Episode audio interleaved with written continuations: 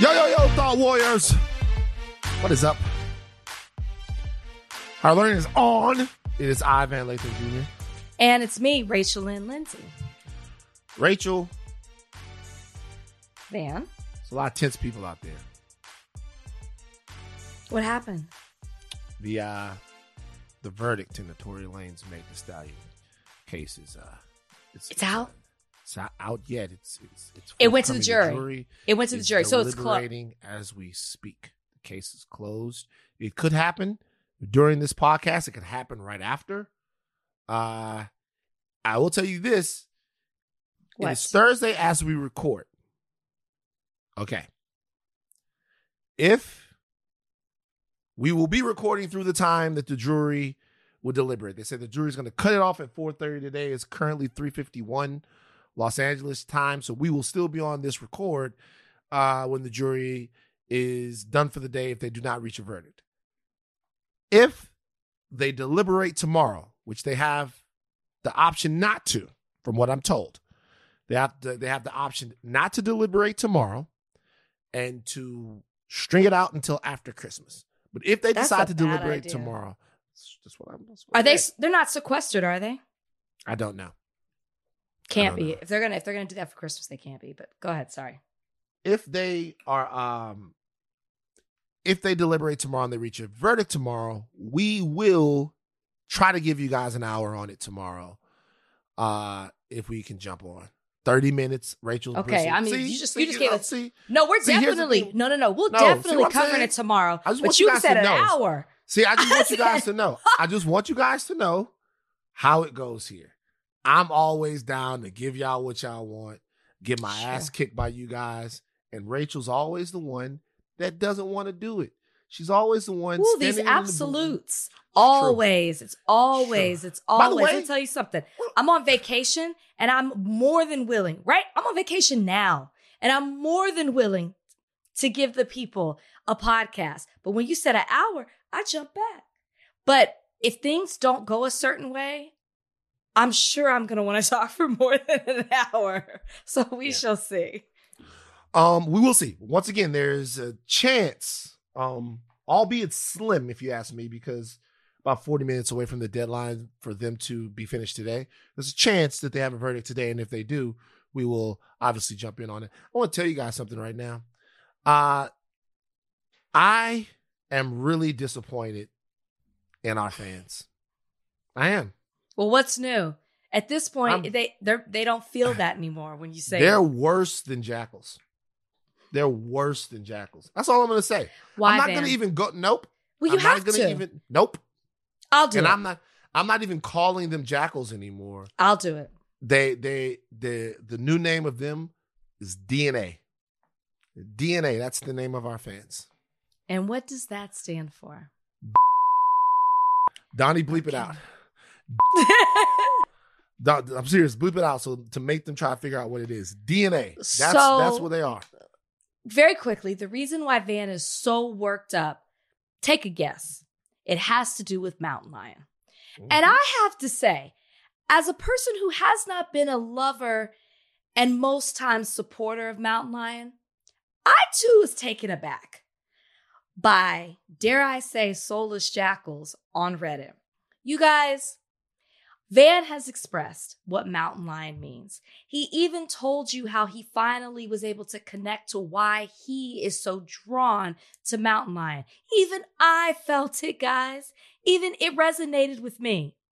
We lose P22. So, yes, what started out as a joke, not a joke, Mhm. but what started out as something that was light and, and, and Van was so curious about to learn about a new world full of mountain lion, it did turn dark and it turned sad. But that doesn't mean that we're going to start throwing digs at certain people, start saying we're done with the segments, we're glad it's over. Are you glad the life of P22 is over too? Uh, you'd have turned me from a hater to a lover just by the way that y'all were reacting on Reddit. We got to do better. 2023 Reddit, we got to do better. That was, that was a little too much. We went That's too it. far. We went too far. It's okay. It's it, it's it's fine. went too far. DNA. Uh, what you got going on for the weekend? What's your Christmas looking like? Do it Um, now. Tell me now. we're leaving. We're going to Miami. Go to Miami. Uh, you know, Brian's family celebrates Christmas Eve. It's something they do in the Latino culture. And then Really? Christmas, So what what what happens on Christmas Eve in the Latino culture? same thing. I mean, we're having a dinner. We're having we dance, we gather, we trade presents. It's it's Christmas, and we do it. We do we do it in the evening. At least that's how they do theirs. And then Saturday, Christmas Day, we go to. I'm going to brunch. That's their tradition at his sister's house, uh, because as my mother-in-law says, she married an American, so they do Christmas Day. And then I leave and I go to Houston to spend time with my grandmother. Pretty hair's there. The judge is there. And uh yeah, that's it. And then I come back. What about you? What are you doing? Uh Chinese food on Sunday. Just hanging out, making some hot chocolate. I like hot chocolate. I like it. I don't I like a lot of people don't drink it. Do you drink it? I do not. Why? Tell me why. I don't want to say it because I don't want the jokes to then come right after. It gives you gas. No. It makes you take a crap. No. You don't like chocolate. That's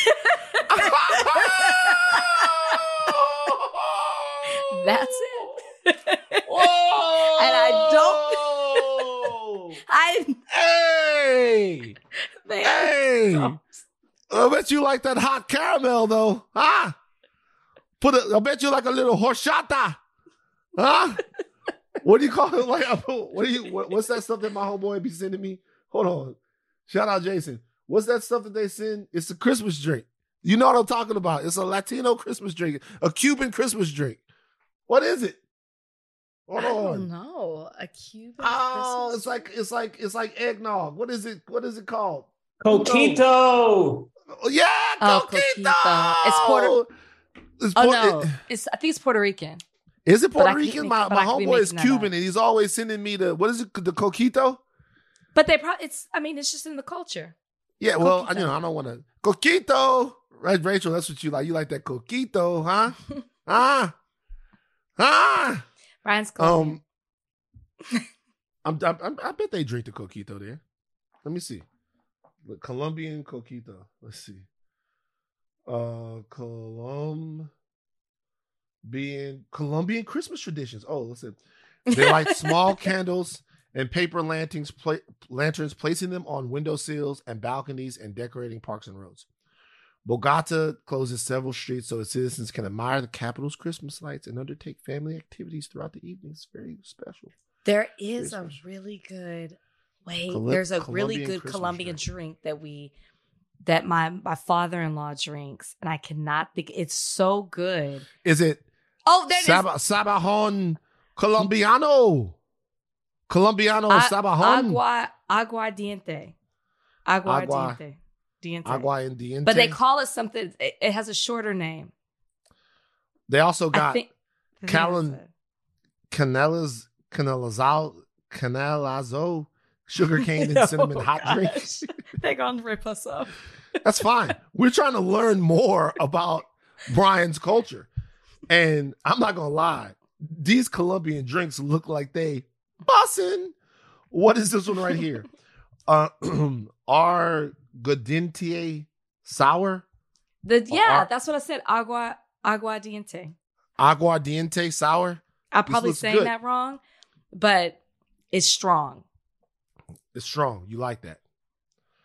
Yeah. Popular recipes. Wow, I'm I'm into I want to make I want to drink some Colombian drinks. How come they don't how you know, it's like it's like share the drinks. That's very important. No, I I- like share the drinks. I it, it, I've been around Brian a lot. It's not like I've ever been to your house and Brian was like, "Man, would you like a agua de din- dinto?" Make- and um, he doesn't really drink, Hmm. but we we we should have some of that. They got champus, which is it's it's champus. It's a fruit and corn drink. Uh, for family get-togethers or during lunch. Champus. The corn taste is finely accompanied with cinnamon, orange tree leaves, and sweetened with panela or sugar canes. Wow! And there, there's the Mm. aguardiente. That's the traditional drink. the national drink of the country, the name literally denounce burning water. This is an alcoholic drink in various options at almost all restaurants and alcohol. Mm. This is tasty. mm. It's strong. They do have chocolate. They have chocolate in Colombia. They got chocolate santafereño. Of course they Ooh, okay. Uh, so you're gonna have a good time. You're gonna have a good time. You're gonna Gonna have a um, good time. You're gonna be down there in Miami. Now the weather's gonna be pleasant in Miami, is it not? Only the first day. So Brian lives in the suburbs. So Uh-huh. if I go straight to his Mm. parents' house, I don't even see the water unless we fly over it. So we're gonna spend one day on the beach. That's the only Okay. warm day, and then it gets cold. Miami cold. Fifties. Like what's Miami cold? Like what is it Fifties like? and forties. Fifties and forties. And it's 50s cold. and 40s? It feels colder. right. And what? And then on Christmas Day, you said you stay there with them as well. Uh, yeah, I stay with them Christmas Eve, Christmas Day, and we go over to his sister's house on Christmas Day. So then, you don't get to see your family for Christmas. Not this year. We do every other year. How do you guys have all? Have there's ever been a situation real quick where all the families have gotten together? Last year. So last year We went to it was- Tennessee. We had a big house. That's when you met my nephews. oh yeah, you just on said the that. You podcast. just said that. Yeah, yeah, Mhm. yeah, yeah, yeah, Rim yeah. shot, all that. Rim shot. How was that? How did that work out? Was that like a lifetime movie or what? It was a lifetime movie. It w- it could not have gone better. Like one night we had a private chef. My sister's really good at event planning, so we had a private chef. Mm-hmm. We had music. Somebody came and like set up one man band. Right. And you know, like my parents were dancing, Brian's parents were dancing, Brian and I were dancing. Constance Was there any- dancing was there the any- Inner dancing. Like did I- I your with- mom? No, no, no, no. Did your mom dance with Brian's dad, and did Brian's dad dance with Pretty Hair? I don't think so. What kind of freaky shit is going on in Tennessee? I just said I don't think so. you know what I'm saying? What Everybody stayed up with there? their respective couples. Was there Mason- any? Hmm? Was there any political discourse? Never. We're not allowed to talk about politics. We should bring it up. Um, Things get wild. things get wild. Look, we got a lot of stuff going on in the world right now. We got to talk about. I talk about former President Trump and his tax returns. Broke ass nigga. Um,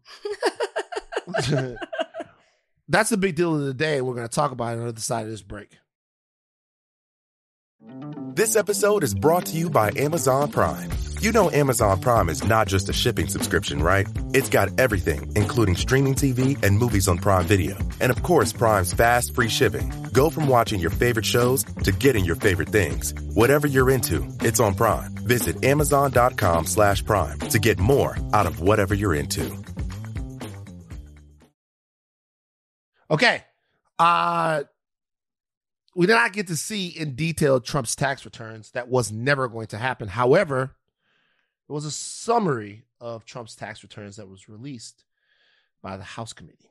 Okay, the House Committee's report on Trump's tax returns is out. Mhm. Now, before we get into what was revealed, let's take a look back. Let's go back in time to 2016. Hillary Clinton and what she said about Trump's taxes then. Donnie, give me the audio. Why won't he release his tax returns? And I think there may be a couple of reasons. First, maybe he's not as rich as he says he is. Second, maybe he's not as charitable as he claims to be. Third, we don't know all of his business dealings, but we have been told through investigative reporting that he owes about $650 million to Wall Street and foreign banks. Or maybe he doesn't want the American people, all of you watching tonight, to know that he's paid nothing in federal taxes because the only years that anybody's ever seen were a couple of years when he had to turn them over to state authorities when he was trying to get a casino license, and they showed he didn't pay any federal income tax. So That makes if me he's smart. paid zero, that means zero for troops, zero for vets, zero for schools or health. So the actual tax returns actually will be released, but it's taken a couple of days, as I understand, uh, because those have to be heavily redacted. Can't dox Mhm. Trump, even though he's famous for doxing people. As far as what we've learned so far, Rachel, is there anything for you that jumps out at you or that is shocking uh, about the president's taxes? Um, not in particular with him paying some years and not paying some years. I think what stuck out to me the most was the IRS. I would like to understand why the IRS, if the IRS is known to audit sitting presidents, why did it take them two years to audit President Trump?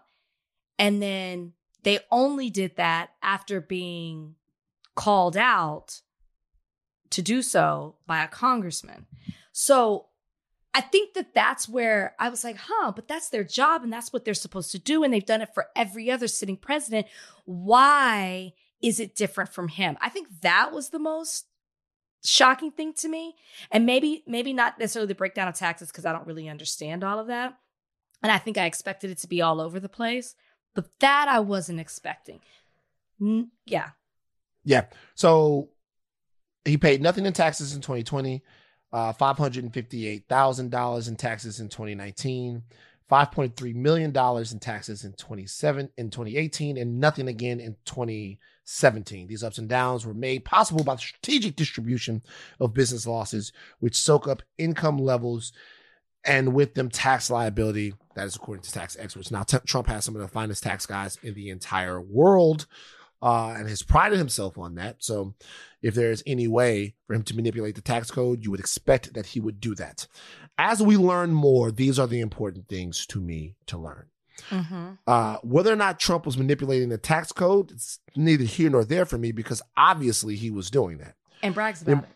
Yeah. The important things for me are two things. Number one, whether or not anything that Donald Trump has done is tantamount to fraud, which showing strategic losses, inflating losses, not correctly reporting losses in order to lower your tax burden is certainly fraud. Okay. So if there's any of that in there, whether or not Donald Trump is guilty of tax fraud. And number two, whether or not Donald Trump has actually lied about his net worth for this entire time. Now, a lot of people look at that and they go, that's petty. The reason Uh-huh. why, why would you want to know that, right? Oh, Mhm. like, why would you want to know that? Like, why would you want to know that? Uh, I'll tell you why. People say, what, what does it matter how much money Trump has? A significant part of Trump's cult of personality, a significant part of his brand is his ability to will and deal and be a great businessman. Now, we might think that that only matters to the diehard Trumpers. I don't think that that's true. I think that there's a sliver of independents who, when they vote, specifically with their checkbooks, specifically with their wallets. Remember, there are a group of voters who voted for Obama and then switched and voted for Trump. You think about the gulf that it would like that you'd have to cross socially and in just temperament to make that. A lot of people said that they voted because they wanted to see some sort of economic change in the country, which, you know, still lost on me, but that's what they said. I think it's important to those voters, or it's important to signal to some of those voters whether or not Donald Trump is as big of a huckster as he says he is. And if he is truly lying about how much money he's been able to make and how much money he has, I don't think it's going to ever matter to the diehards, to the 35%, to the people that would be with Trump uh, if he raped Big Bird. I don't think that it's going to it's going to matter to those people, right? But I do think that there's that there could be a significant blow to the people who just don't give a fuck about the bad that somebody does or what they represent. That just votes for them because they think they know how he knows how to strike a deal. I. So you're talking about like, oh, you're talking about independence, not not the Not, not even inde- not even independents. I'm talking about like the people that kind of swing elections on the margin, the people that delivered essentially a Donald Trump victory in I 2016. I guess I'm, I'm like, am I crazy? I thought it was widely known that Trump is a terrible businessman and that he's been living off of his inheritance from his father and has continued to make bad investments. I thought that was known. I know we don't have all the details yet from the report, like the full out details of what we'll get when it's redacted, but I thought it's been being speculated at least that when he did pay the money, and I don't want to say the years wrong, 2018 and maybe 2019, that money that he that he paid taxes on was him selling the assets that were handed down to him. So I thought it was known that this man invests very badly because it's even being speculated. I was reading an opinion piece that it's like, why would he pay no taxes? This is a man who prides himself, right? We listen to the clip of Hillary Clinton. He says, when Hillary Clinton talks about the fact that he doesn't pay taxes, he goes, that makes me smart. He is notoriously known to not pay taxes. That's the thing. It even from um, his father. So it's like it's like a Trump thing. So for him to go to not paying taxes, then to paying taxes, it's being speculated that the reason that he did that is because he had to sell assets. And everyone's like, well, why would he sell his assets? Why would he do that? Because he doesn't want to pay taxes. It didn't make sense to do that. People are saying that he was strapped for cash and he needed money. So that's why he had to sell to get that money. And then he ended up getting taxed for it. So I just thought it was, am I, didn't you know that? So, I mean, Donald Trump has lived a couple of different lives. Okay. There is certainly a version of Donald Trump in the late 70s and all throughout the 80s that during the boom uh, of American greed, during the Wall Street takeover of America's economy, was the poster child for um, excess and success. So Yeah. Donald Trump made some money. The question is how much and for how long. So there's no doubt about the fact that he was born on third base, as was Elon Musk and different people born on different various bases. But he certainly at some point had some sort of business success. That's true. Yeah. But as of recent, as he was running for president, I thought the narrative was this man has made several bad investments. Because what you're talking is like early 90s, right? 80s, No, early this is 90s. 80s, early 90s. But 80s, early that- 90s. Uh, yeah, but you know, even in the early '90s, there was Donald Trump, the, all this stuff about him having filed for bankruptcy and all of that stuff. Because I remember Ice Cube video, they called him a broke Mac and all of that stuff. but remember, that is that's that portion of Donald Trump, right? Then, then there's another life of Donald Trump, the life of a paid celebrity. That life injected relevancy and a Sure. lot of earning potential back into Donald Trump and attached a specific strength to the Trump name brand. So when Sure. celebrity, so when Apprentice comes around, uh, comes along, uh, Apprentice does two things. Number one, they directly pay Donald Trump for his services on the show. It directly grows his business. And the Apprentice does something else. It lends credibility to the idea that Donald Trump is some sort of business wizard Sure. because he's schooling other people on how they should do their business. So that show really kind of like uh, revived him in a lot of ways. I understand that. It added credibility to the name and the image. But I really thought these last 10 years, that narrative had changed. So I guess that was my response to the first part of what you said. I do find it interesting, though, that you think that, let's say that it comes out that he doesn't have any money, which it is being reported that he had more losses than gains. That's that these preliminary reports are showing that. I think that it doesn't matter. I don't think it's going to sway votes anyway. I think I Trump's think- done for 2024 anyway. But I yeah. think he's and that's what I mean. I think he's done for 2024. We're not we're not on the line here with whether or not this is something that's going to be a huge factor in determining the outcome of the presidential elect, uh, election in 2024. I just think it's more embarrassing for Trump because he's already an embarrassment, right? And this just piles on and adds to, oh, so you broke too? Oh, okay. Uh, we're not going to learn that he's broke. We're going to learn that he has less money than we think that he does. And once again, I do think that it's important for anyone out there that it's actually just important also just to spike the fucking football in what's been a really ugly era of American political discourse and just to kind of put it out there about for some people, the people that can still be talked to, Mhm. say something real quick. We can only talk to the people who we can talk to. I mean, I'm just being for real. We can It's only true. talk to the people we can talk to. The people who we can't talk to, we can't talk to them. But we can only talk to the people that we can talk to. And even if there is somebody there that still might learn a lesson from just the unbelievable way in which they were conned, maybe it's worth something. But I see your point. Sean Hannity. Mm. Hmm. Sean Hannity. uh, according to a New York Times report, was deposed earlier this year as a part of a defamation lawsuit brought forward by Dominion Voting Systems against Fox News. Now, in case you guys don't remember, Fox News, OANN, Newsmax, all of these people came at Dominion, Dominion Voting Systems and said they were corrupt, that they had been hacked, that they didn't know what they were doing.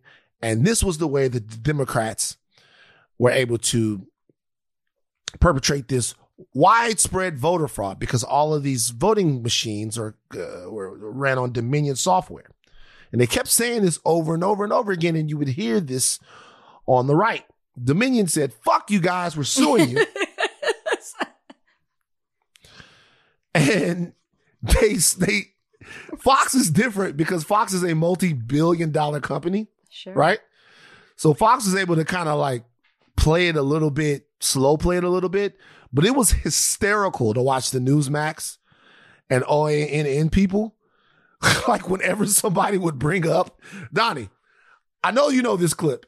There's a clip of somebody going on, I think it was Newsmax, and and slightly intimating that there was voter fraud. And the guy jumps right in and says, Hey, hey, Newsmax can't in any way say that there was voter fraud. And we'll tell you straight up right now, there's been no evidence of that. Donnie, if, if you can find that, I want you to play it right now. What, what happened with your Twitter account and the uh, company page?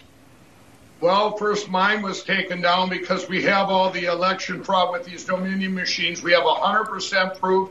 And then I, when they took it down um, uh, about Mike, three weeks Mike, ago, I, and then I put it back up, my personal, I put a, it was a Mike, uh, thank you very much. Mike, Mike, I, uh, you're talking about machines uh, that, that we at Newsmax have not been able to verify any of uh, okay. those kinds of allegations. We just want to let people know that there's nothing substantive that we've seen. And let me read you something there. While there were some clear evidence of some cases of vote fraud and election irregularities, the election results in every state were certified and Newsmax accepts the results as legal and final. The courts have also supported that view. So right. we so, wanted so to talk to you about canceling culture, if you will. We don't want to relitigate the, the, the wait, wait, uh, wait, allegations that you're making, Mike. This brings us back to Sean Hannity, who is a liar.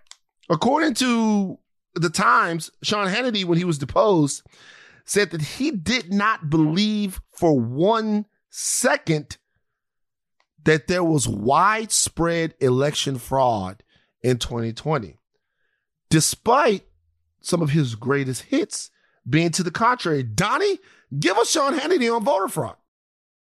But first, tonight, many Americans do not believe that this election was fair. And make no mistake, every American has a right to feel that way. I feel that way. It's a corrupt and an embarrassing disgrace. We, you, the American people, deserve more. We are capable of so much more.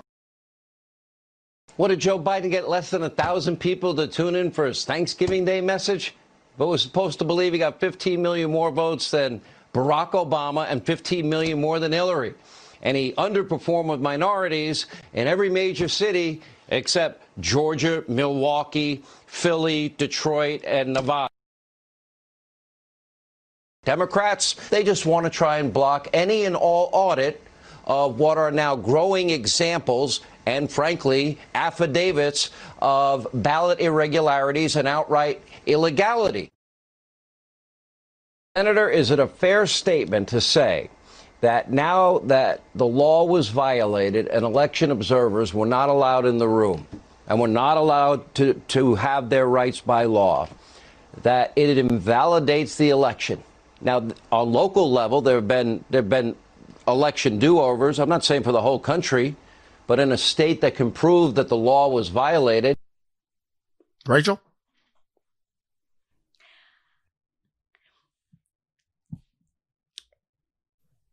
It's it's it's not funny. I'm just you like really trying to think of what to say. It's not even that I'm shocked that he doesn't believe. It's just this is a this is a network.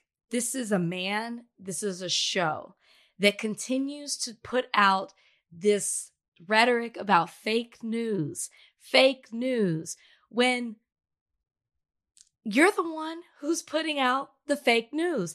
And God knows what else. I mean, this it, what's sad is we're talking about this and we're the people that don't need to hear this. The people that need to hear this won't either ever hear it or won't believe it and will continue to call their own fake news fake news, like this fake news.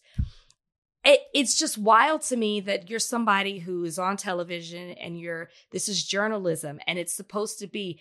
I know people, especially an older generation, who believes every single thing that they see on the television. And it is our responsibility, who are those people who are on television, to do the research and provide the truth. That's journalism, right? The truth to the public. And they're supposed to believe that the things that you're presenting are that. And the fact that this man outright lied, knew he was lying, but continued this narrative for ratings, it's like, what is this place? Where are we?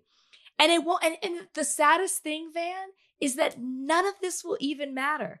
The people who want to believe that it's fake news or that he didn't say it or that the media twisted all of this will believe that. And the other people will believe this, what he said in his deposition.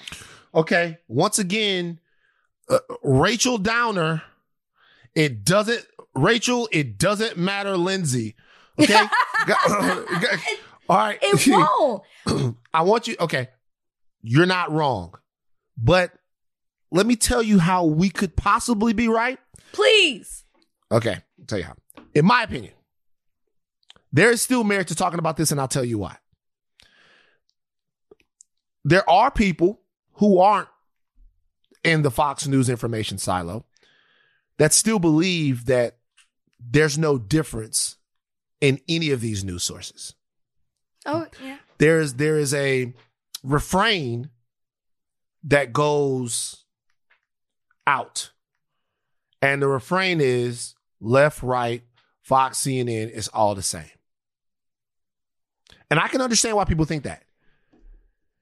Because the re- the way that you judge whether or not something is different is not whether or not they're different, it's whether or not you're different, right? So it's like if you elect one guy student council president He's nice and you like him, but the lunch is still cold. And you elect another guy, student council president, and you don't like him, he's a racist asshole, and the lunch is still cold, then you say it doesn't matter who we elect, it's all the same. Right? And that's a broad way of looking at it. And so there are a lot of people from all different walks of life who say, Hey, I'm getting bullshitted here. I'm getting bullshitted there. This is slanted that is slanted. Uh, the left is this way, the right is this way. It's all the same. And I understand that because mm-hmm. there, there hasn't been as much progress as a lot of people want. And I'm not a shill for the left. The fact is, that's just not true. Okay.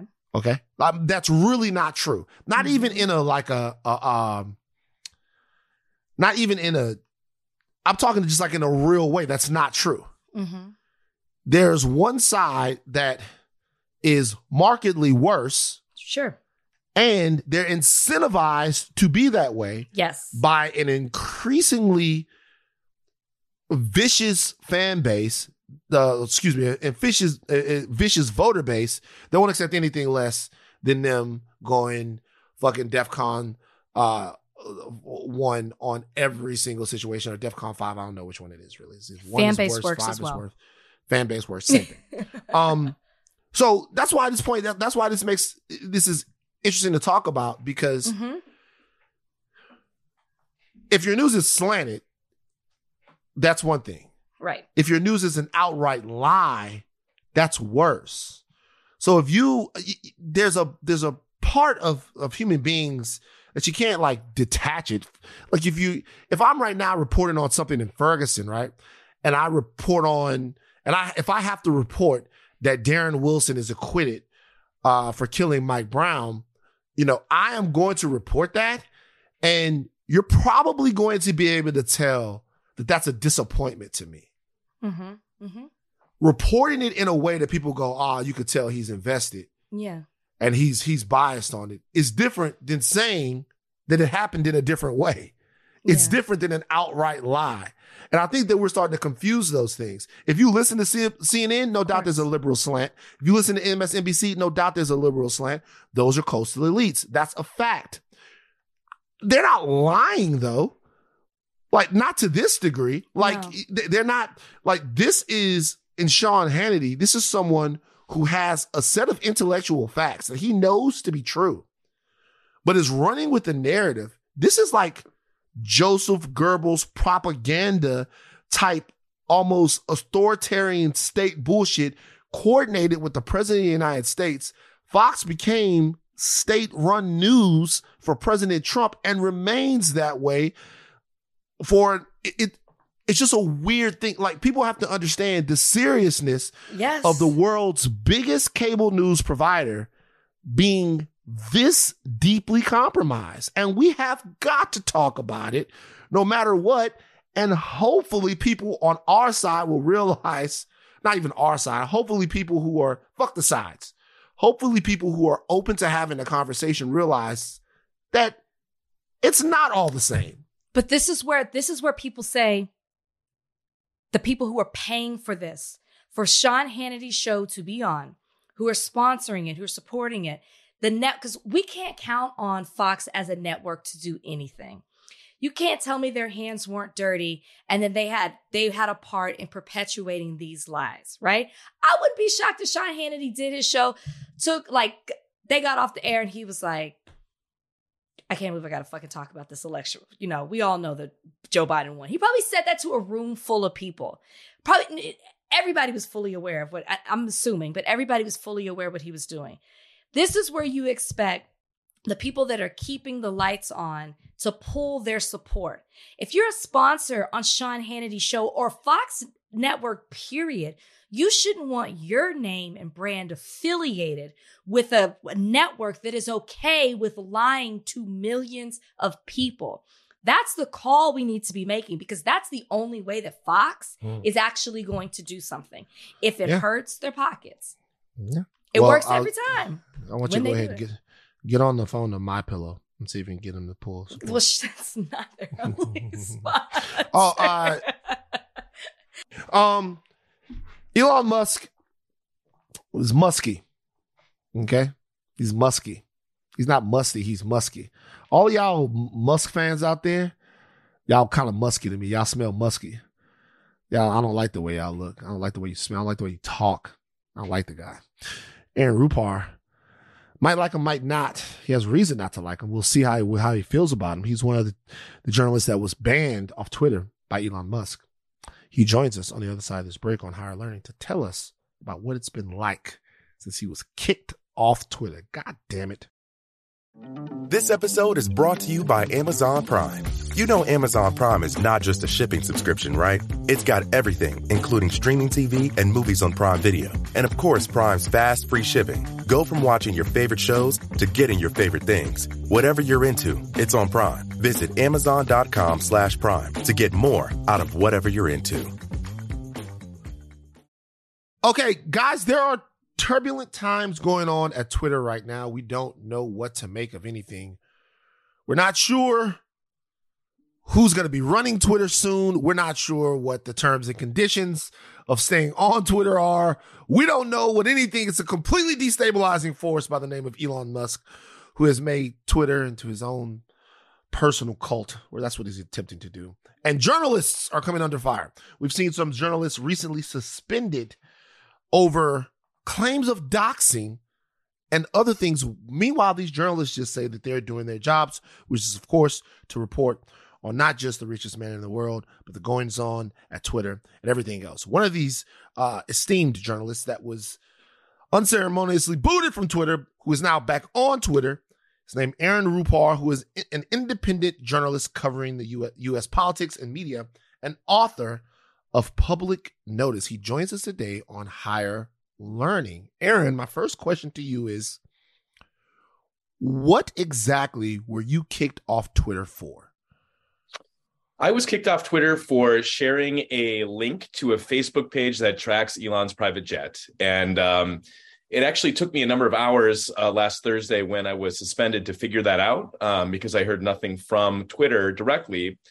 And the other thing that I had in common with the group of journalists who was booted off that night is that we've all been critical in one way or another of Elon Musk. And so I think that had something to do with it as well and I think at least at the time, um, the intention seemed to be to kind of put a chill on critical coverage and criticism uh, by booting myself and other prominent critics of the owner of the platform off the platform. Um, so yeah, I mean, it was pretty baffling when it happened. Um, the tweet that resulted me getting kicked off um, was such a nothing tweet that it didn't even occur to me that it might have been the reason. You know, for for many hours until actually a reporter who was reporting out the story of the suspensions um, asked me if I had posted anything about the Elon Jet stuff. And um, to back up just one more step, basically what had happened was on Wednesday, the day before I was banished, Elon banned an account on Twitter that tracked his jet, but that account lived on on Facebook. And so all I did was post a tweet saying, "Hey." Um, this account might be might be dead on Twitter, but if you still want to follow it on Facebook, here's the link. So, you know, it wasn't like I was doing some sort of expose or investigative reporting. It was just sharing a link to a Facebook page. But, you know, Elon um, whether he's being sincere about it or not, claimed that this represented a safety threat to his family, which is pretty far fetched for obvious reasons, and kicked me off. So that's the story. Yeah, Aaron, we touched on this a little bit um, on our last podcast, and we're so excited to have you on. Hate what happened to you, but excited to have you on. I want to back up and talk about how this, because a lot of people might feel detached from it, right? Mm-hmm. You know, they're not a, they're not an independent journalist you know, they're not really in the space. But I want to talk about how you got on Twitter, built this platform, used this platform for what I believe you called, referred to as professional currency. And mm. then how this direct act affects you, your career, and other independent journalists. Yeah, thanks for that question because I think um, you know it's not something that everybody necessarily cares about, nor should they. But um, basically, I would not have been able to start a business and go solo um, had it not been for Twitter. And I think myself and other people, kind of in my position, who built huge followings over the years, you sort of take it for granted because I think we had sort of regarded Twitter as almost like a public square of sorts, um, where there were rules and there was transparency and processes, and so uh, maybe that was a little bit naive because it's always been a private company, and you know now that Elon bought it and took it private, where it's no longer even publicly traded, there's even less accountability, and it's basically his dictatorship, you know, and it's his right as the owner of the platform to kick us off if he wants to. But you know, I'm sure you guys as well, you know, in the space of being, you know, um, creators of doing content online, journalism. Um, we've all come to rely to varying extents on Twitter to talk to sources, to gather information. I mean, I think we've all related over the years to news events happening on Twitter and hopping on there just to talk about them or get up to speed with the latest developments. Um, and that's a really important function in kind of our news ecosystem and just our cultural ecosystem that I don't think any other social media platform quite replicates. And so it would really would be a loss, you know, if Twitter went totally off the rails like it seems to be doing right now.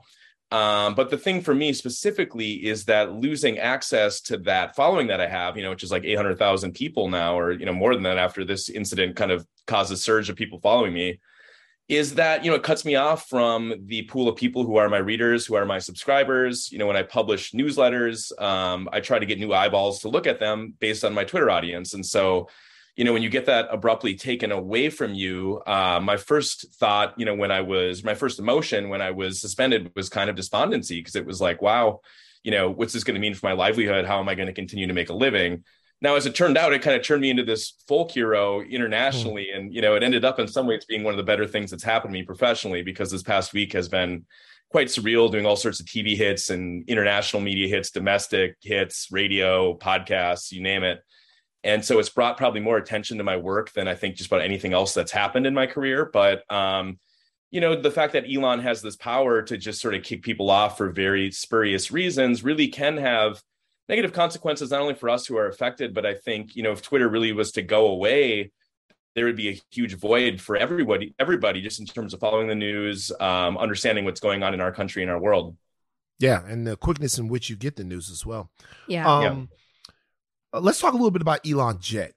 There are people who are, I've talked to a lot of people who don't seem to understand what the news value of tracking his jet is. And they go, oh, well, I wouldn't want somebody track, tracking where I'm going or how I move around or anything like that. Tell us a little bit about Elon Jet, the particular uh, Twitter and Facebook uh, destination, and why this is so controversial and has become such a, Yeah. a flashpoint in this entire conversation.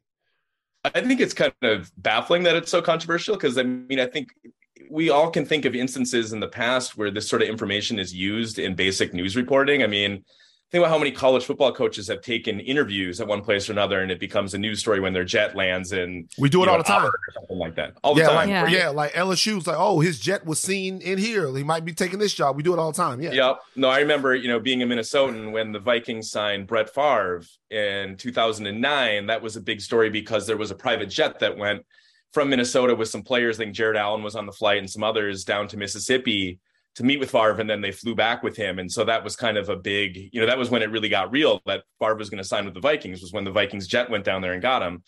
Um, and you know, so at, at no point, I mean, the notion that that represents some sort of safety risk is pretty far fetched because, like, also consider how big airports are. I mean, just that because you know someone's jet is at LAX does not mean that you're going to be able to track that person down at LAX. Um, and so, you know, so, and not only that, um, the fact that this, you know, that Elon jet was banned does not prevent people from tracking Elon's jet. You can go directly to the source and still get that information.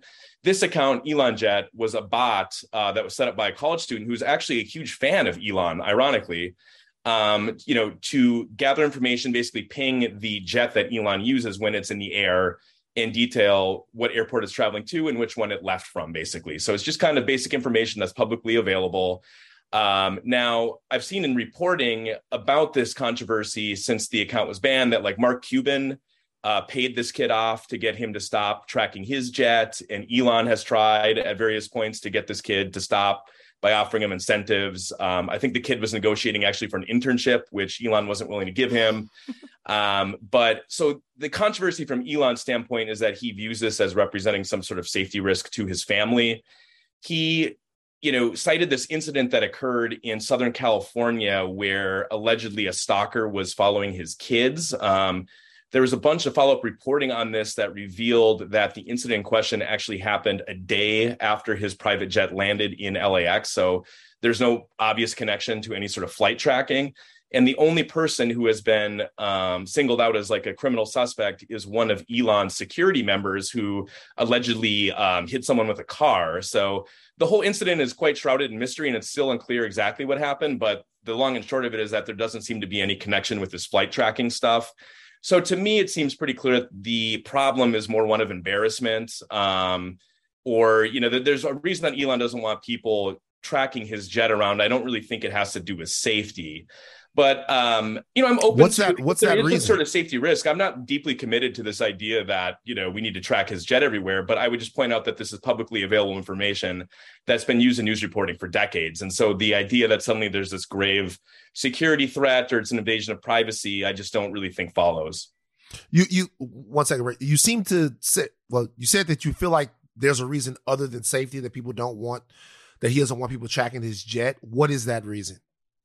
I think it could be as simple as embarrassment. I mean, some of the flights that his jet uh, was taking were like from San Jose to San Francisco type situations where you know there it's in the air for five minutes, and um, Right. It, I don't know if he necessarily needs to be embarrassed by that, but um, I, I would suspect it's something like that. I mean, you know, I'd be curious to get his you know fuller thoughts or more honest thoughts on it. Um, but the other thing I'd point out is that um, you know Facebook has no problem with this page. Uh, there's no implication that this is a threat on Facebook that they're going to take the page down or anything. And so it was just a weird battle for him to pick, even, you know, even more so because he specifically in a tweet a couple months ago said that his commitment to free speech extended all the way to this Elon Jet account, which he would allow Yeah. to exist on Twitter. And so that was the angle for me, you know, when I just made note eh, on my feed of the fact that the Facebook page was still up. For me, it was kind of like, very hypocritical from his standpoint to say, you know, very directly and publicly that he was okay with this account, and then to walk that back and make this big show out of banning it and kind of throw a tantrum over it. So um, again, you know, if there is some sort of safety risk that I'm not aware of, I'm certainly I don't want to endanger anybody. And I think obviously, um, if there is a risk, then you know maybe there is a good reason for accounts like this not to exist. But um, if that was the case, then you know we use flight trackers all the time. You know, there's going to have to be a broader conversation about this information being available on the internet as widely as it is.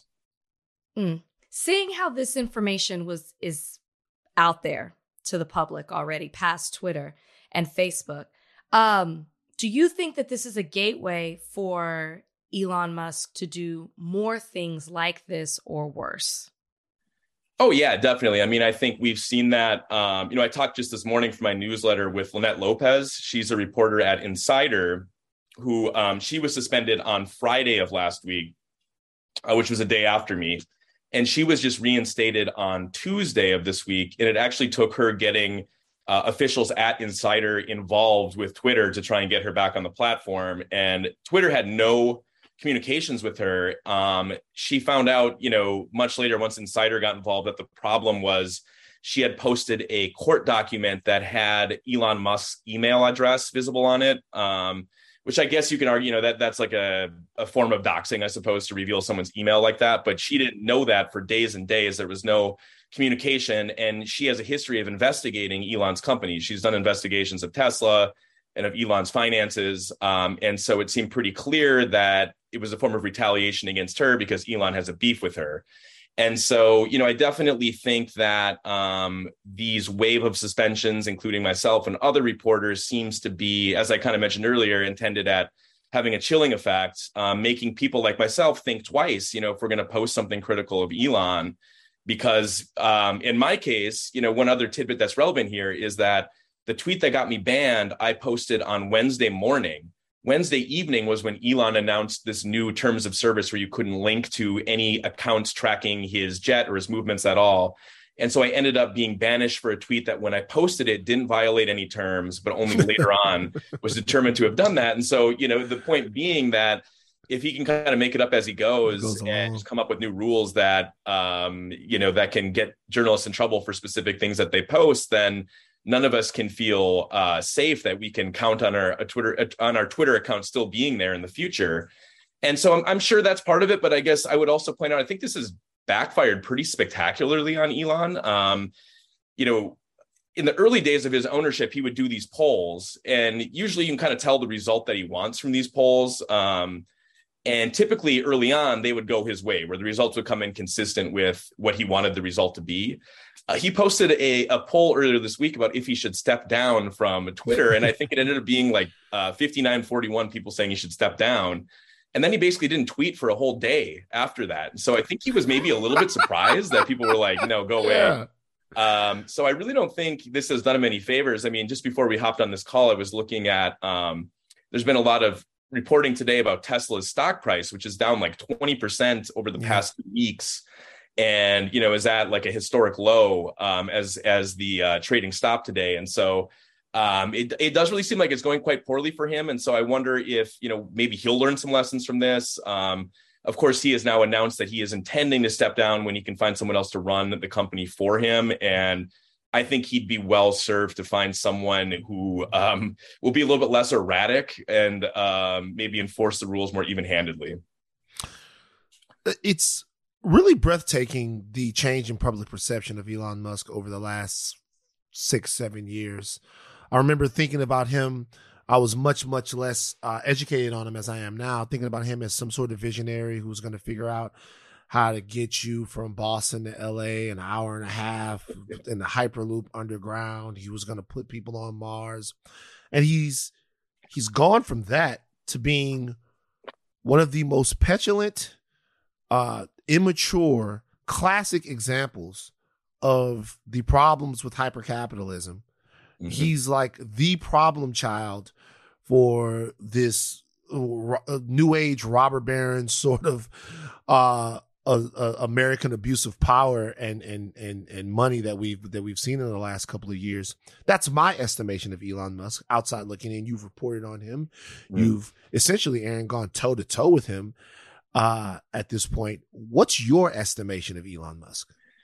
Yeah, so I should say in this connection that I really didn't pay much attention to him until he got involved with Twitter. Um, Interesting. You know, I, I, had kind of a passing understanding of Tesla and, and, SpaceX and what you know what those companies represented and what they were, and so I guess I had respect for him in that context because obviously Tesla, you know, um, the way he's built that out into this. You know, I mean, at least before, uh, very recently, into this highly profitable company, sort of the gold standard for electric vehicles uh, you know, SpaceX is universally respected as well. And so, you know, I, I kind of had just a layperson's admiration for his work. Um, but I think since he's gotten involved with Twitter, um, it's clear what his agenda has been. You know, he was upset over Trump being banished. Um, he was upset over people being suspended for spreading public health information, misinformation. Um, and so he's kind of come at this with this right wing agenda that I think also he hasn't been very honest about because, you know, his whole thing at first was that he was a radical free speech person. He wanted more speech, not less. And then he suspends people like me who are just trying to conduct speech on his platform, you know, which is kind of a bad look. Um, you know, before the midterm elections, he explicitly asked people to vote Republican. Yeah. Uh, you know, which I think kind of undercut this idea that um, he's a centrist or he doesn't belong to either party. So yeah, I mean, I think he's done grave, grave damage to his brand, uh, not only personally, but you know, in in terms of uh, Tesla and SpaceX and the other companies that he's involved with. And so um, that's unfortunate. Um, I guess it goes to show. I think I think he thought, you know, honestly, that he would be viewed as this hero and i do think with within a certain segment of the populace maybe that is the case you know among trump supporters people who feel like um, Twitter has been unfair to them. And I've gotten a lot of this, you know, when I was suspended and then reinstated, a lot of people in my replies who are Trump supporters or right wingers kind of saying, well, now the shoe is on the other foot. How does it feel? As though what I did was equivalent with spreading public health misinformation or telling people not get vaccinated, things like that. Um, but I do think there is kind of this grievance that people on the right have about feeling like Twitter um, came after them you know, in a way different than they were with people on the left. Um, I would kind of draw a distinction between um, the sort of stuff I do in the platform and spreading deadly misinformation or inciting an insurrection, organizing a coup attempt, those sorts of things. But yeah, I mean, I think among people who are kind of more moderate and on the left side of the political spectrum, I don't really think Elon can come back from this. And so that's unfortunate for him. For you, I'm curious, and and maybe this is your thought, or maybe not, and maybe some of the other suspended um, journalists as well. Do you feel like you second guess at this point what you post on the platform? And also, have you thought about transitioning from this platform after this? Yeah, I have had some second thoughts. I mean, even today, um, I ran, as I mentioned earlier, this Q and A with Linette Lopez, and she was reinstated on Tuesday evening. But I'd already conducted the interview was already done before then with her, so the interview was done while she was still suspended. And I was worried as I was prepping that for publication that maybe this would be, you know, because since she was banned from the platform, that maybe this would be construed as her circumventing a ban on Twitter and that I could be punished for publishing a newsletter, you know, with her being interviewed because she's banned from the platform. And like, for instance, Twitch has a policy where if someone is banned from a Twitch stream and you feature them on there, you can get banned. It's like ban evasion. And so um, I was worried about that. You know, yeah, just in general, um, I don't want to pull punches because I think that would compromise kind of what I'm up to as a journalist. But I'd be lying if I didn't say that there is kind of like, is it worth it kind of taking a pot shot at him even? Because it seems like, again, he can kind of make up reasons to ban people. And I don't want to get banned if I can help it, even though, um, you know, it, it, wasn't all negative for me by any means. Um, but then with the second part of your question, you know, looking at other platforms, I mean, yeah, definitely this caused me to get going on Post News. Um, which um, I think is probably the closest thing on offer right now to being some sort of Twitter replacement. Um, we can kind of get into that if you're curious. I mean, there there are things about posts that I don't think are that awesome, but there are things about it on the other hand that I like, and I do think it has some upside. It doesn't have any anywhere near the scale of Twitter at this point. Um, but so I was heartened to start an account on there, and I think I already have over like seventy thousand followers, which for post oh, is wow. pretty high numbers. So like that yeah. already feels like a pretty good toehold. And then next week, when the news is a little bit slower, I'm hoping to get busy on Mastodon as well, um, which Mastodon takes a little more technical expertise than I think a lot of people have because you kind of have to understand how servers work. And each server has different moderation policies. And so there are layers of complexity that Twitter or Post News or Facebook doesn't have. Um, but you know, I guess the the broader picture is that I don't think any of these platforms right now um, are close to being a suitable Twitter replacement. But I would just, you know, the thought experiment for me, you know, being in my late 30s, um, like when I was in college, MySpace was dominant yeah. and everybody was on MySpace. And then in a couple years, Facebook kind of crowded them out and everybody was on Facebook. And that now for news, Facebook has kind of declined. Everybody's on Twitter. People are on TikTok now. And so these things evolve. And I think that um, Twitter kind of going down the tubes like it seems to be creates market opportunities and we're already seeing you know some people kind of you know companies rise up to sort of to fill um, to fill the void so to speak so i'm not worried over the long term i mean i think two three years from now um, we'll probably look upon the decline of twitter as being sort of a quaint thing that happened and we'll all be on some platform that we haven't even thought of yet you know talking to each other but um, yeah, it definitely inspired me this experience to more actively explore alternatives and to try to get busy, you know, generating followings on them. Aaron, it seems like you don't think that Twitter will survive Elon Musk. You know, I, I think it's too soon to say because I, I, do think that there's a chance um, with all of this bad publicity swirling around him that he will just try to wash his hands of it to some extent and hire someone with a little more credibility to run it. So I don't want to totally I don't want to like rule that out. I think that could very well that could be the way that this plays out. Um, of course, even if he hired someone, ultimately he would still be the owner and pulling the strings behind the right. scenes. And so I'm sure he would hire someone who is kind of an ideological um, bedfellow of his, you know, just Donald Trump on the Jr. right wing. Yeah. So, well, right. Yeah. I mean, yeah, Donald Trump Jr. I just saw on Instagram last night. He was he was putting his name out there. He was saying, you know, Elon, call me oh, basically. Oh, right. So, yeah. Um, but I think that's also, you know, because one of the fun things about Twitter is that it's kind of the one platform where people on the left and right kind of do battle, you know, because we're all kind of on there, right? You know, but yeah. like Truth Social, it's all right wingers, or even like Post News is mostly people on the left.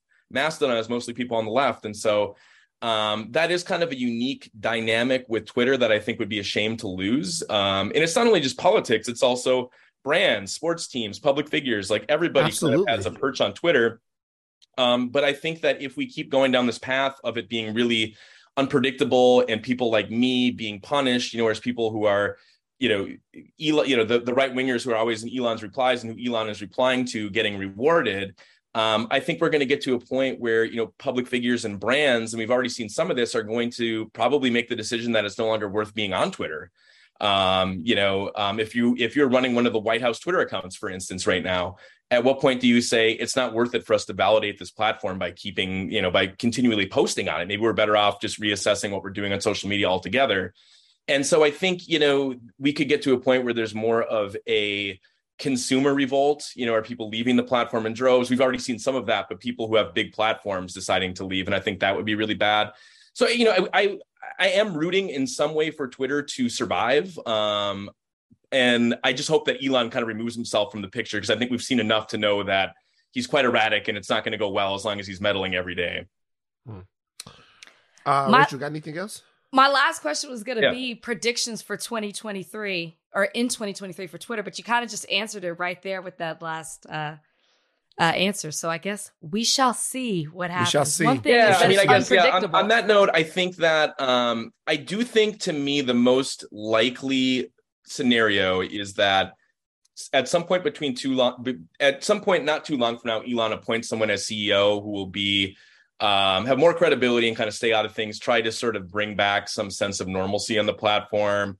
And I do think that things. My prediction will be that my prediction is I think things will stabilize on Twitter. Um, and maybe that's kind of maybe I'm rooting for that, so it's kind of um, coloring my perception a little bit, but I think for everybody involved, I don't think it makes sense for Elon financially to really tank this because he owes a lot, you know, billions, tens of billions of dollars. And um, yeah. those debt payments are going to be harder to make if no one's actually on the platform and using it. Right. So I think he has, even as one of the richest people in the world, he has incentives to try to make this work uh, more effectively than he's done so far. Mm. All right, Aaron, we appreciate you coming on Higher Learning. Look, I didn't know about the Minnesota Vikings thing. The next time you're on here, uh, me being from Louisiana, we're gonna have to talk about the game. Oh boy, oh, we're gonna we're gonna, we're gonna. Uh, like, we're, I need to, gonna... I, yeah, I need to prepare mentally for that conversation because that was one of the uh, that was one of my most traumatic sporting uh, experiences. Uh, actually, that, that was just one note on that. I was I got together with a bunch of my high school buddies for that uh-huh. game, and it was kind of the last time with my crew of high school friends that we all got together at once and we watched that game, and we were so sad when it ended. I remember just sitting in in silence for about five minutes, and at that time we had a ping pong table in the house that I was in downstairs and we all kind of silently got up and started playing ping pong and did a little ping pong tournament. That was how we got through it. That was as a Vikings fan, that was really really tough. It's a tough one. It's a tough one. Brett Brett threw it away. All right, Aaron Rupar, you guys follow him at at Rupar on Twitter. That's at a t r u p a r. He is literally one of the best follows on Twitter, keeps you up to date and in the know on everything important that's going on in U.S. politics. Thank you for joining us today. Thanks for having me. Learning. My no pleasure. I gotta tell you something. I kind of agree with the GOP slash Republicans on something. Is weird. I I kind of agree with them on this. I, I it's it's weird. Rachel, I'm not so sure we shouldn't ban TikTok. Like it, it, it, I'm just we, now really kind of getting my TikTok game together. I know. I'm not so sure we shouldn't ban TikTok. Tick. I have. I've been really diving deep into the TikTok Talk situation, and I, it, it pains me, but TikTok is deeply, deeply problematic. States are they already, right about it for the wrong reasons, or are they just all around right in your research? Because they could be motivated. They they could be right, but they could have been motivated by the the wrong. We should say this and got to the right answer. It's not just people on the right that are calling for a really deep look in into TikTok. It's people on both sides of the aisle. However, right now it is only a lot of GOP led states that uh, are banning TikTok on federal devices um, as part of ending year spend end of the year spending bill. Uh, but these states are North Dakota, Iowa, Idaho, Texas, South Dakota, South Carolina, Maryland, Utah, Oklahoma, Alabama, New Hampshire, Georgia, it's purple state, Tennessee, Montana, Wyoming, a lot. Virginia. Yeah, yeah, this is a ban, um, a ban on federal devices. Look, uh, Nebraska has has had it its ban in place since 2020. So it's the Florida Department of Financial Services, uh, Louisiana and West Virginia each announced partial bans. Okay. Now, I want to make sure that I discuss this in the proper context because there's two ways that this can be discussed. Okay. One way that this can be discussed is as a part of um sort of the entire globule of anti-China, which then gets equated to anti-Asian sentiment Correct. that popped up um, during and post the pandemic. What what ended up happening was the the conversation around China was so the conversation around China was so basic and uh, lacked nuance to such a degree that it ended up sparking an entire worldwide movement of Asian hate. We know that, right? Yes, it did. And it seemed as if it was being done purposely at times. All right. Um having said that, there is the reality of the Chinese government. And the reality of the Chinese government is that it's a very secretive, authoritarian, uh, vicious regime that has a brutal and abhorrent right uh, record on human rights. It's yes. just facts. Yes. Now, it seems weird as Americans sometimes for us to look down our nose at people when the way we have treated black people in this country, the slaughter of natives in this country, the treatment of women in this country, the treatment of gay and trans people in this country. It seems weird for us to look down our nose at another at, a, at another uh, culture or another country in this way. But this is these are the facts about China. And another fact about China is that they are in a vicious economic and political war with the United States, a desperate one. The biggest threat to U.S. super uh, superpower status is China, and China is coming on. So you'd wonder about whether or not China's regime being the flag bearer in the entire world is a good thing. You wonder if it's good for the United States. I'm just saying, I'm not trying to talk out both sides of my mouth. But China is using TikTok to spy on America. It's fucking real. I don't know what else to say. It's just fucking facts. Like it, it, it. Uh, the director of the FBI recently warned that the Chinese government can control TikTok's content algorithm within the United, uh, allowing it to perpetuate influence uh, operations with within the United States. Okay. There are two ways that, that TikTok is bad. Number one is I saw something on Jake Tapper when they were talking to a white guy from TikTok. They were talking about the fact that because TikTok is a, is a Chinese company, there's a different version of TikTok in China. Yes. But because TikTok here is still a Chinese company, they have the duty to share all of their information with the government. That means whatever the Chinese government wants to know about the users and the data on TikTok, they have to, by law, share that information with the Chinese government. Now, a lot of people are out there saying, hey, doesn't that, can't that happen anywhere? Can't any different place be, can't Facebook be hacked? Can all these different people be hacked? All of that stuff. It's true. Can people look into your stuff and all of that and then give it to the government? Give it, they definitely can, but it's illegal. In China, it's, it's, it's legal. And secondly, the manipulation of the algorithm to the American child, the differences between what the Chinese version of TikTok is promoting yeah. to kids and what the American version of the TikTok is promoting to kids. It's wild. I, I was shocked. That one I was shocked to learn what an issue. I don't think I've ever felt like this before in terms of an app. And we all know that this shit is bad for us, but but deliberately it's, it's, yeah. setting their their children up for a different future on an app that has ours just sucked all the way in. And I'll be very honest with you, as a fellow TikToker, people like our videos on TikTok. I was against the app. Everyone's like, when's Van getting a TikTok? I have seen me go from being overwhelmed with TikTok and spending two minutes on it to catching myself and being like, oh my God, it's been 20 minutes and I'm still looking at TikToks. And I'm 37. I can mm-hmm. only imagine what that does to a generation that is growing up in this type of world. And they're purposely feeding this is why this one this one got me. They're purposely feeding our children this, knowing what it can do to them and setting theirs up for a totally different future by showing them science projects and history and all of that kind of stuff.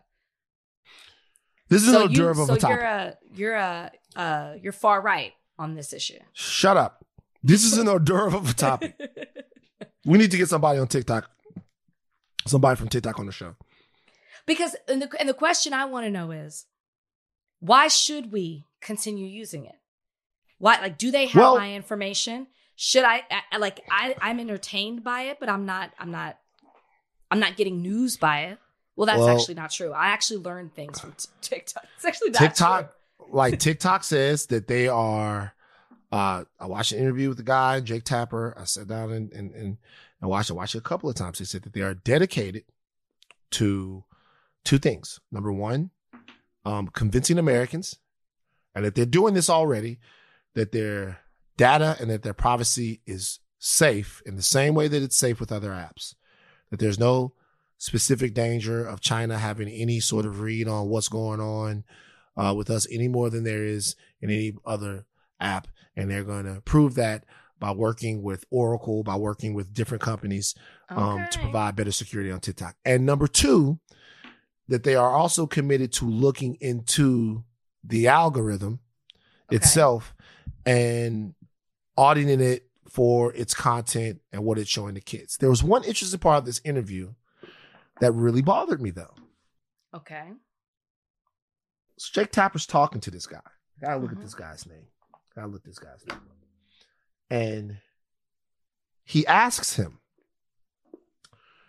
because there's a there's a belief that there are certain terms on TikTok that are banned, not for the reasons that you think that they're banned. So I think on TikTok terms like concentration camp are banned, um, uh, like work camp are banned, like genocide are banned. There's certain things like that that are banned on TikTok, right? Um, and there's a belief that those things aren't banned because of their connection to the Holocaust. They're not banned because that they're they're violent or destabilizing or just bad, but they're banned because they don't want people to make TikToks about the condition of the Uyghurs in China and the genocide that the that the government is perpetuating against its own people. That those things, that those bans are in order to be able to suppress knowledge of that situation that's happening right now with a specific group of people in China, uh, without that becoming something that goes viral. Okay. Um, so he asked the guy about it. Yeah. Michael Beckerman. Michael Beckerman is the guy. Um, he asked him, and he asked him whether or not that was happening to the Uyghurs in China, and he wouldn't answer the question. And and Jake Jake Tapper he goes, "Now, are you not answering this question because if you answer this question, then you and you acknowledge that that's happening in China right now, then you'll use then you'll lose your job." And we roundabout get to some very soft sort of admission that there is something happening. To have somebody like that over an information platform, an app to that degree, who can't even discuss or admit that one of the biggest human rights violations in the world is actually taking place mm. is wholly insufficient. And the fact that that guy fucking knows that he can't say that yeah. lest he be fired makes me wonder exactly what the fuck is going on over there. Yeah. And so I'm on, I'm, I'm not a TikTok user anyway. I don't want to like sound the alarm, but it's it's troubling. To it like, it's troubling to a degree. It says, oh, it says right here. You Donnie just sent it. Or no, TikTok executive refuses Jake Tapper's multiple requests to acknowledge China's treatment of the Uyghurs. Nuts. It's tough. It's tough. Once again, I'm an American. I'm not looking down my nose at any other country or anything like that. Whoa. But I'm just saying. Okay. Uh I'll go back to TikTok real quick. I was wondering Let's do is this fucked up, Donnie? Give me some kind of graphic or some kind of sound for is this fucked up? Is this fucked no, up? No, we haven't done this in a while. Yep. All right. Um there's a white dude who creates content on TikTok comparing black people and white people. And uh I'm not I don't know, I'm not fucking with this. Like it's it's it's weird it, to me rubs me the wrong way. And I saw this a couple of days ago on TikTok. I saw this and I thought it like it made me feel I was gross. I was like this is there's something very wrong with this and I know that black people do Actually, do they? I was about to say there are black people, you know, comedians on social media that'll say black versus white. But as I'm saying that, I don't know if that's true. I know they do what black people do, their own people do. But do they do what black people do versus white people do? And is there a difference? I would say yes. Yeah. But I, I think there's a big difference. I think the big difference. Yeah, I looked at them. Is how we get something off the shelf, how we put an item back on the shelf, how we chill at home. That doesn't make any sense for us to play these because you're not going to be able to. I mean, we can, I guess we can play them. Donnie can play one under my voice if you're watching the podcast, but you know, these are very visual. But basically, I'll, I'll, I'll walk you through one. And it's not like it's not true, but you know, the guy's going like how white people get something off off the shelf. They smell it, then they take the first one. And he goes, How black people get something off the shelf, they smell it, and then they take the third one to the back. I do that. I reach past the first one that everybody has touched That's or what fucked we were with, taught. and I grab the one that's in the back that nobody has really gotten to. I especially Yes. do it in the uh the convenience store so I can get the colder shit. That's a trick my dad. we were taught me. always taught that. Pulling a drink. I never got the first newspaper on top. You know, it's it's we that's yes, somehow that got out to all of us. yeah. That's what you're supposed to do. I don't like that white people feel so comfortable that a white person feels so comfortable with us that they can talk about what it is that we do. Right. I also don't like to see a white person imitating what black people do. That's what I'm saying. what- that right. Uh yes. Well, I feel like they were different, but okay, sure. Um I also my first question when I saw it, I'm like, are you watching videos of what black people do? Because these videos exist out there. There are people who compile the things that black people do when they go to bed, when somebody comes over, when they cook. There's a whole thing of that. So are you watching this and then creating your own content? So now you're creating content off the backs what black people have already done. It's like you're stealing it. You're trying to be funny, imitating what we do. I, there's so many things that are wrong with this. I hated it. You know what it's really about? Damien, what's his name? Say his name. I want to bring Damien on. His name is he's a white TikToker Dame named Damien. Damien. I want to talk Dame Damien. Dame Damien. You know what? You know what really bothers me about it is I want white white people to to get it through their heads that it ain't the same. It's just not. It's not. I know they think it's the same. Everything is the same. It's the same. It's not the same. We joke on you because we have to. I just be honest with you. We joke on you because we have to. You know why we tell little jokes about how white people walk in the office all happy and get excited for the weekend? You know why we tell jokes about that? To keep us from tearing the fucking office up. That's why. I know. We tell jokes like this and we we laugh about this. We're coping. the fuck y'all got to cope about? Do you know why you would take the the the one third from the back because you want the highest quality? Because in your life, every fucking dollar counts. Every dollar counts. You don't want the one that's been sprayed. You don't want the one that's been picked up. You know, it's like I, I, white, white, white people think they the fact that they think it's the same after years and years of kicking you in your nuts from the back just bothers me.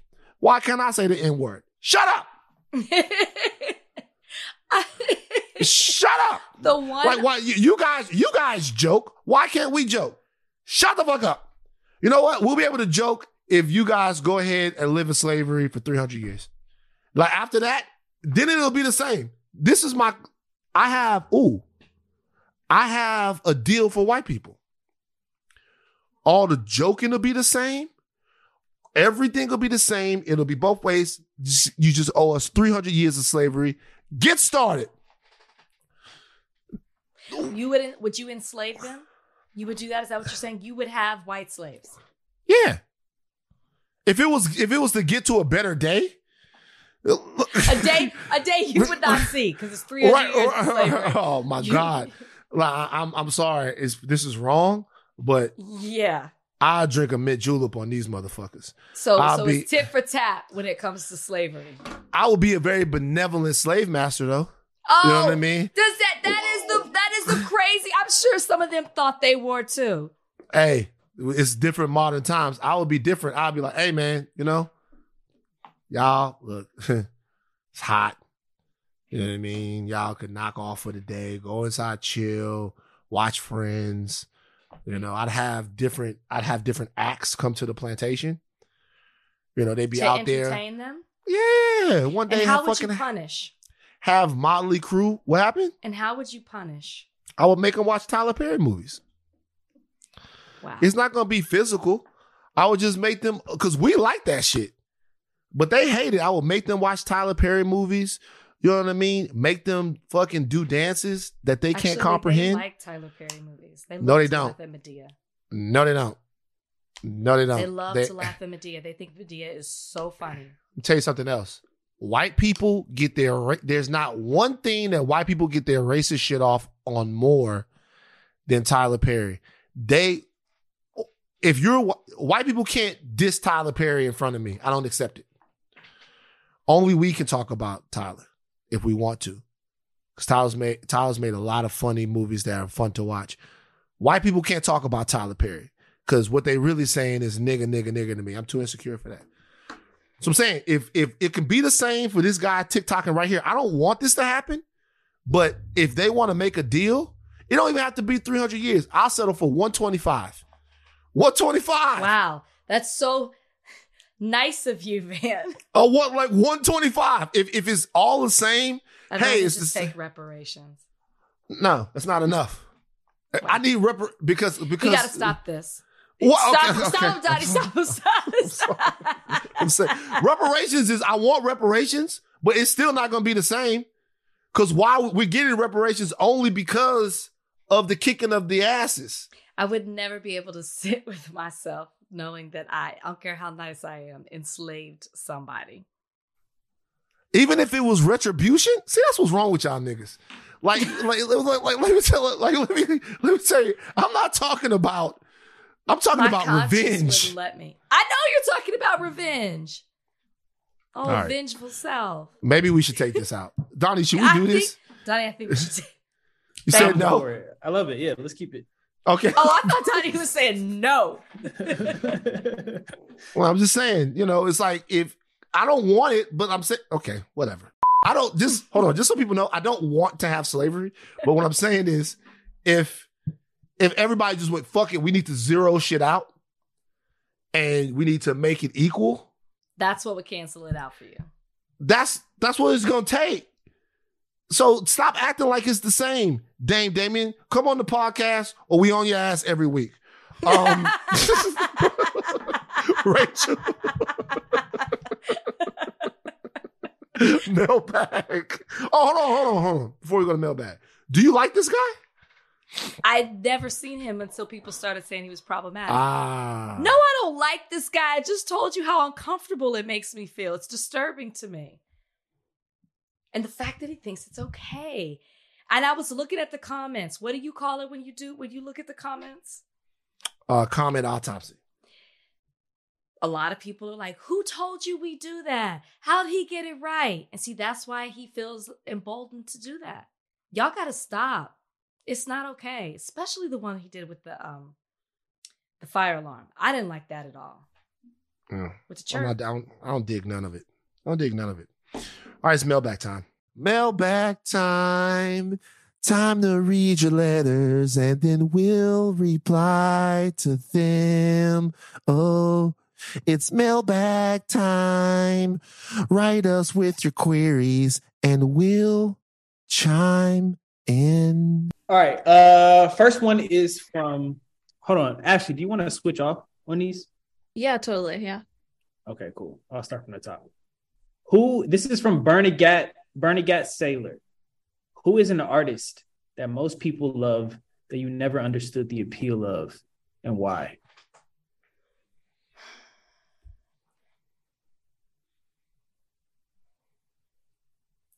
Billie Eilish. Really? Billie Eilish. Mine I think uh, she's super talented, but the obsession, I'm like, I don't get it. The music is so sad to me. Lana Del Rey too. Lana Del Rey got a couple bangers, man. I mean, I there's a, a song I like of Billie's, but I'm talking. I I don't for the level that they're that she's on. I'm like, I don't, I don't get it. It's, it's, What a good question. Um, an artist that most people love that you never understood the appeal of. Hmm. Somebody who you just kind of don't fuck with the shit they're doing. Uh, I don't know. I, I'd have to think about that. Like most people, I can kind of dig a couple of things. It's more songs to me. But I don't really know any of these new people as much. I gotta be honest with you. well, you said you've said before that you've kind of felt that way about Beyonce. Nigga, you must be out your motherfucker. Oh, excuse me. No, that was Mr. Christmas. Carter. Jay Z. Chri- on Christmas. I'm not talking about neither one of them people. I have my shit all fucked up. Good for them. I love them both. Every song, every tune. No, I'm saying that I like Rihanna a lot more than I like Beyonce. I like Beyonce. yeah. Beyonce has Beyonce has great music, but Beyonce, I, I would say this up to the actual Beyonce album, Beyonce's first album, and then the album when she came back, the Beyonce album. I really Beyonce, then Lemonade, and then Renaissance is fucking just amazing. You know what I mean? Like Renaissance is great, but before then, it was really a little hard for me to connect to Beyonce's music for whatever reason. Told y'all. Hmm. Whatever, say whatever you say. I, the stuff she puts out now, I love it. I, I think Rihanna is amazing though. Mhm. Uh, Rihanna is the best. Okay. Uh, I don't know. I have to think about that. That's a good question. Let me give an answer though. I don't want to just. Oh, you know who I never understood? You know that "Give me your location" guy. No. Give me your location. That look- Khalid? Khalid. Yeah, people used to say that he was the greatest of all time. I'd be like, this is cool. He's not whack, but I don't know. That's my answer. Well, shout out to that man, by the way. He's doing well. Donnie next. All right, Such I got a you. random pick. Mm-hmm. I say, wait, Um, Ashleigh next. Yes, I got you. Uh, the next one's from Mason Dark. Van, you're from Louisiana, known for a connection to voodoo. Do you believe in curses? Have you ever been or felt cursed? How did you get out of this curse? kind of crazy shit. Uh I will let It's you guys know. It's also the way Ashleigh read it. Yeah. I will let you guys know that both my mother and my sister are hoodoo practitioners. Didn't she fact. tell you not to say that? It's facts. I don't I- know. it don't matter what they said. It's facts. My sister is a hoodoo practitioner. My mother is a hoodoo practitioner as well. That shit is real.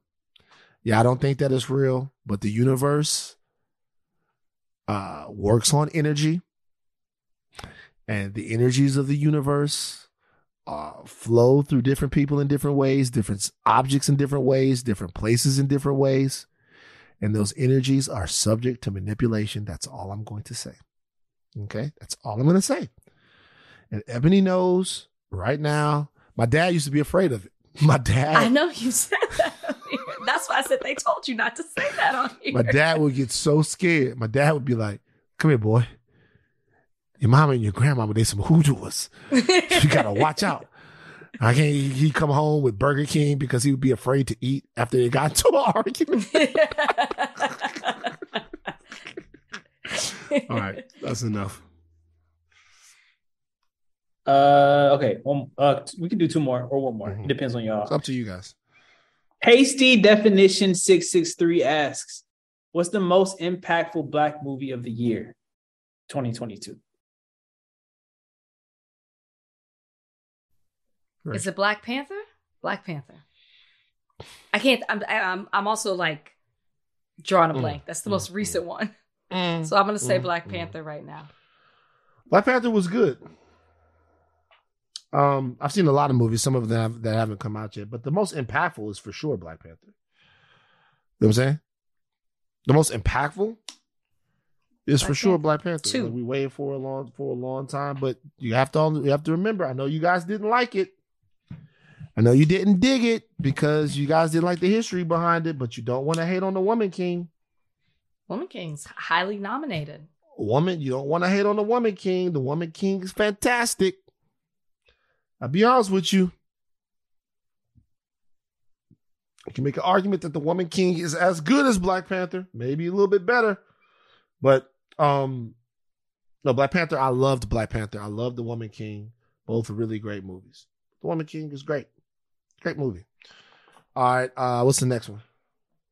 Okay, this one's from Icy Introvert Mariah. Would you rather invite Herschel Walker or Candace Owens to a Christmas party? Oh, definitely after that performance of Crossroads, I'm inviting Herschel. Herschel for sure. He he knows how to tell stories even if they don't make sense. He Yeah. dances. Um he seems like a better time. Yeah. Plus you could have more fun with Herschel. Yeah, for sure. You know what I mean? You could tell Herschel all kinds of things that weren't true. You could tell Herschel to dress up to the party like a dinosaur. There was a different dinosaur parties. He come as a Tyrannosaurus Rex. Mm-hmm. And then when he gets there, he wouldn't even notice that nobody else was in a dinosaur costume. Could do all kinds of stuff. See, the thing with Candace is that Candace is smart. She is. That's a smart lady. So you're not going to be able to have as much fun with Candace as you would with Herschel. You know what I'm saying? You could make Herschel do like a applesauce eating con- contest with like no spoon. It's just Herschel Walker dipping applesauce, but then he's not competing against anyone. Would notice all kinds of things. Depending on where the party was, you can do make Herschel Stop, do different stop. Feats of strength. what what what different I'm feats of strength? We, like, we can have we can have there's so many things that we can convince Herschel of, like during this party, and just have a great time with Herschel Walker. We wouldn't even need no music. The or enter- entertainment. Shit, the no whole entertainment of the party will be Herschel. Just think, you think Herschel, can you see Herschel right now with with like with applesauce all over his hands? Y'all got any more? It's just to be funny as hell.